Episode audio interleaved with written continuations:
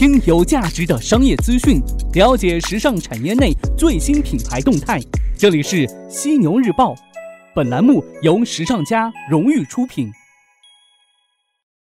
资讯有价值，声音有态度。大家好，我是网易云音乐的主播戴杰，推荐您收听时尚家出品的犀牛日报。早上好，新的一天从听犀牛日报开始。我是犀牛主播李平，在广州问候上班路上的您，也祝您出行一路畅通，就算拥堵也别心烦，来听犀牛日报就对了。嘿嘿，今天早上呢，咱们来关注到一些大公司头条。首先来看到的是沃尔玛。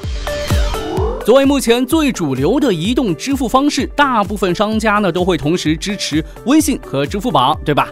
但最近呢有报道称啊，这个微信开始排他竞争，部分沃尔玛超市暂停使用支付宝。那根据用户贴出的一张公示显示，从三月十五号开始，沃尔玛部分门店就开始暂停使用支付宝，并同期开展为期半个月的微信支付满减活动。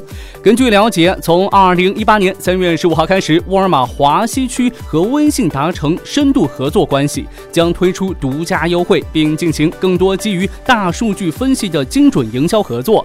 同时呢，即日起啊，这个沃尔玛在华西区，包括云南、贵州、四川、重庆的门店暂时停止接受支付宝支付。另外有消息称啊，这步步高商超门店也被曝禁用支付宝，只接受微信支付。消息曝光之后呢，引发网友热议。对此呢，腾讯公关总监。张军就为何沃尔玛抛弃支付宝用微信支付做出回应。张军表示，其实呢，现在任何一个第三方移动支付都还处在跟商家沟通、推广、接入的过程，接入与否主动权基本上掌握在商家手里头。第三方支付对于商家来说的话，只是一个可选择项，而不是必选项。如何选，商家会有自己的考量。任何一个第三方支付工具都只是零售变革的参与者。和助力者，而不是主导者，所以没有能力，也不可能对商家做任何的干涉。微信支付要做的，就是为商家提供一系列数字化工具，不获取商户数据，尊重商业隐私，从而呢获得合作伙伴的信任和认可。那对此您是怎么看的呢？其实啊，我蛮想听一听这些商家的真实想法的，毕竟只是腾讯单方面的说法，不足以说明问题所在。不过张军所说有点话里带话呀，这不获取商户数据，尊重商业隐私，是在影射谁吗？再来看到唯品会，最近呢，唯品会推出了开放平台 Marketplace。目前呢，这个项目已经是对外公布招聘信息了。根据招聘内容，唯品会 Marketplace 开放平台是顺应电商去中心化的趋势而建的，是唯品会的重点战略项目，希望可以为消费者提供更加丰富可信的购物环境，同时呢，为商家提供平等的创业机会。对唯品会比较熟悉的朋友应该知道，唯品会以自营模式主打服饰、鞋包、美妆、母婴、居家等品类商品特卖，并于二零一二年在美国纽约证券交易所上市。二零一七年总营收是达到七百二十九亿元。值得关注的是，二零一七年末，唯品会宣布与腾讯、京东签署联合投资协议。那根据协议，腾讯和京东将在交易交割时以现金形式向唯品会投资总计约。八点六三亿美元，分别获得百分之七和百分之五点五的股份。其中呢，被视为国内第二、第三大电商平台京东和唯品会的结合引起了震动。有业内人士指出，唯品会此次推出的开放平台与与京东的 POP 定位相似，未来两者以什么样的形式差异化发展尚未可知。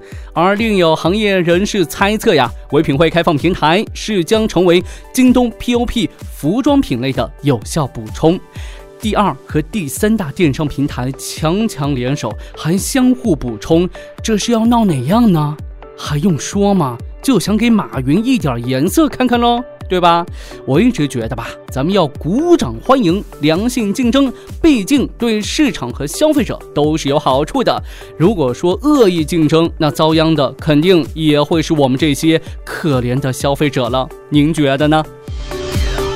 咱们再来关注到一条和物流有关的消息。近日，菜鸟 ET 物流实验室联合天猫，将无人机运用到传统的茶叶运输环节，以提升茶叶制作效率，降低茶叶的损坏率。公开信息显示，菜鸟 ET 物流实验室研发的无人机被用于仓库的安防、快递末端场景的配送。早前呢，曾在福建进行过首次跨海飞行。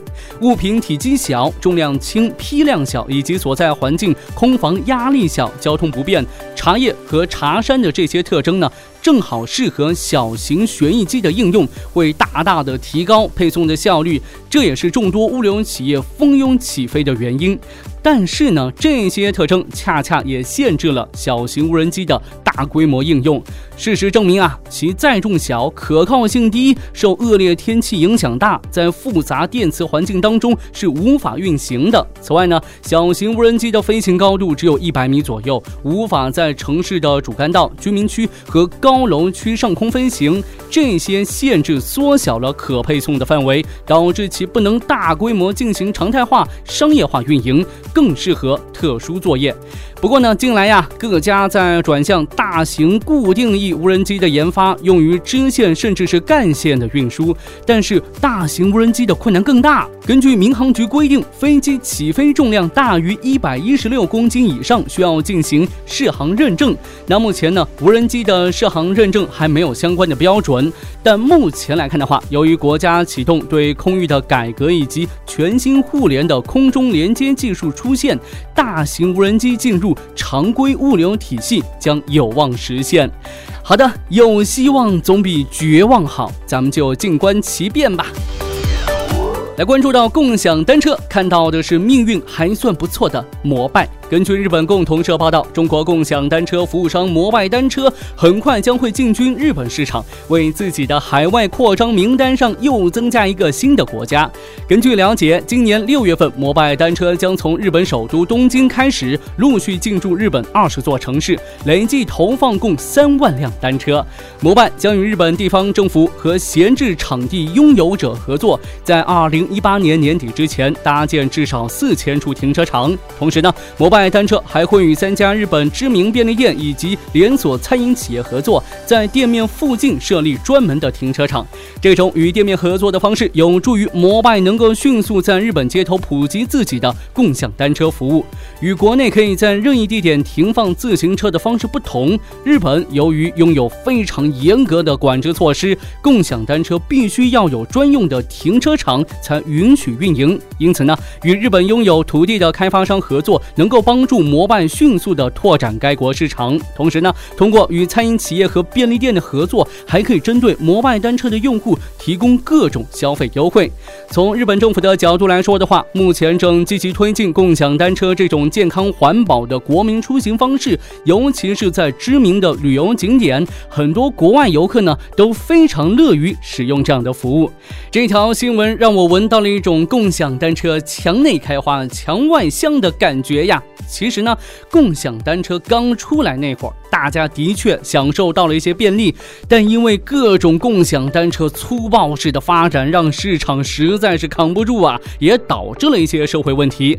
共享单车不是不好，而是缺少合理的管制。这一点呢，咱们可以向邻国日本好好学习学习。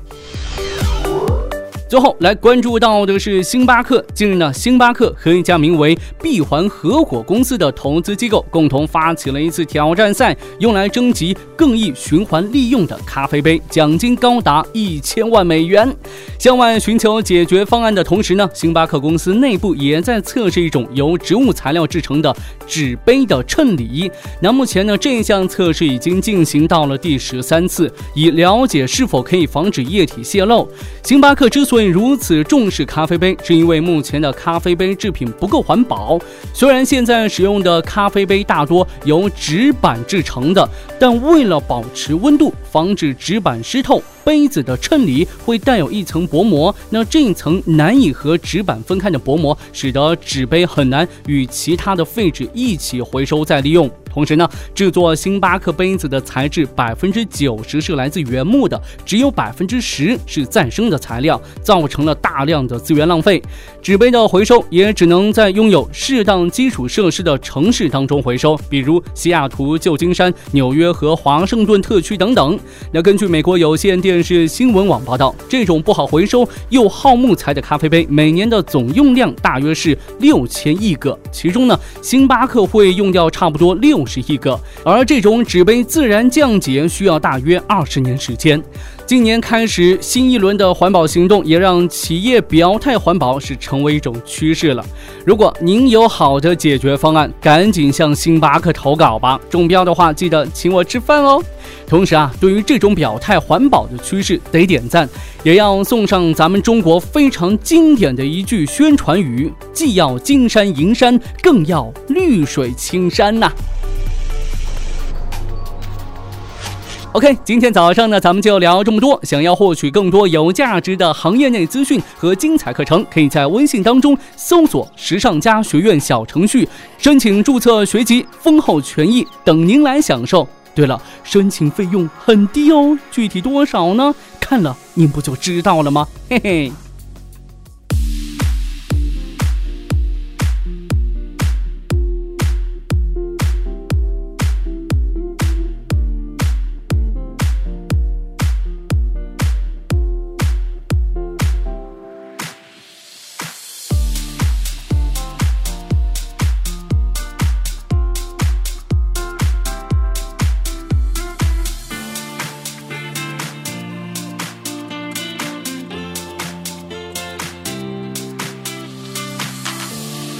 In a circle,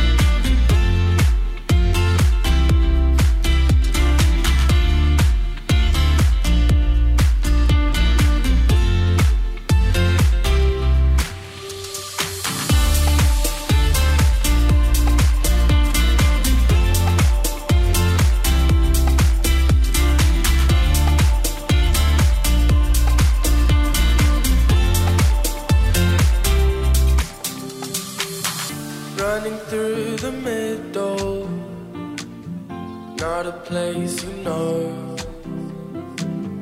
How to find an honest word in an empty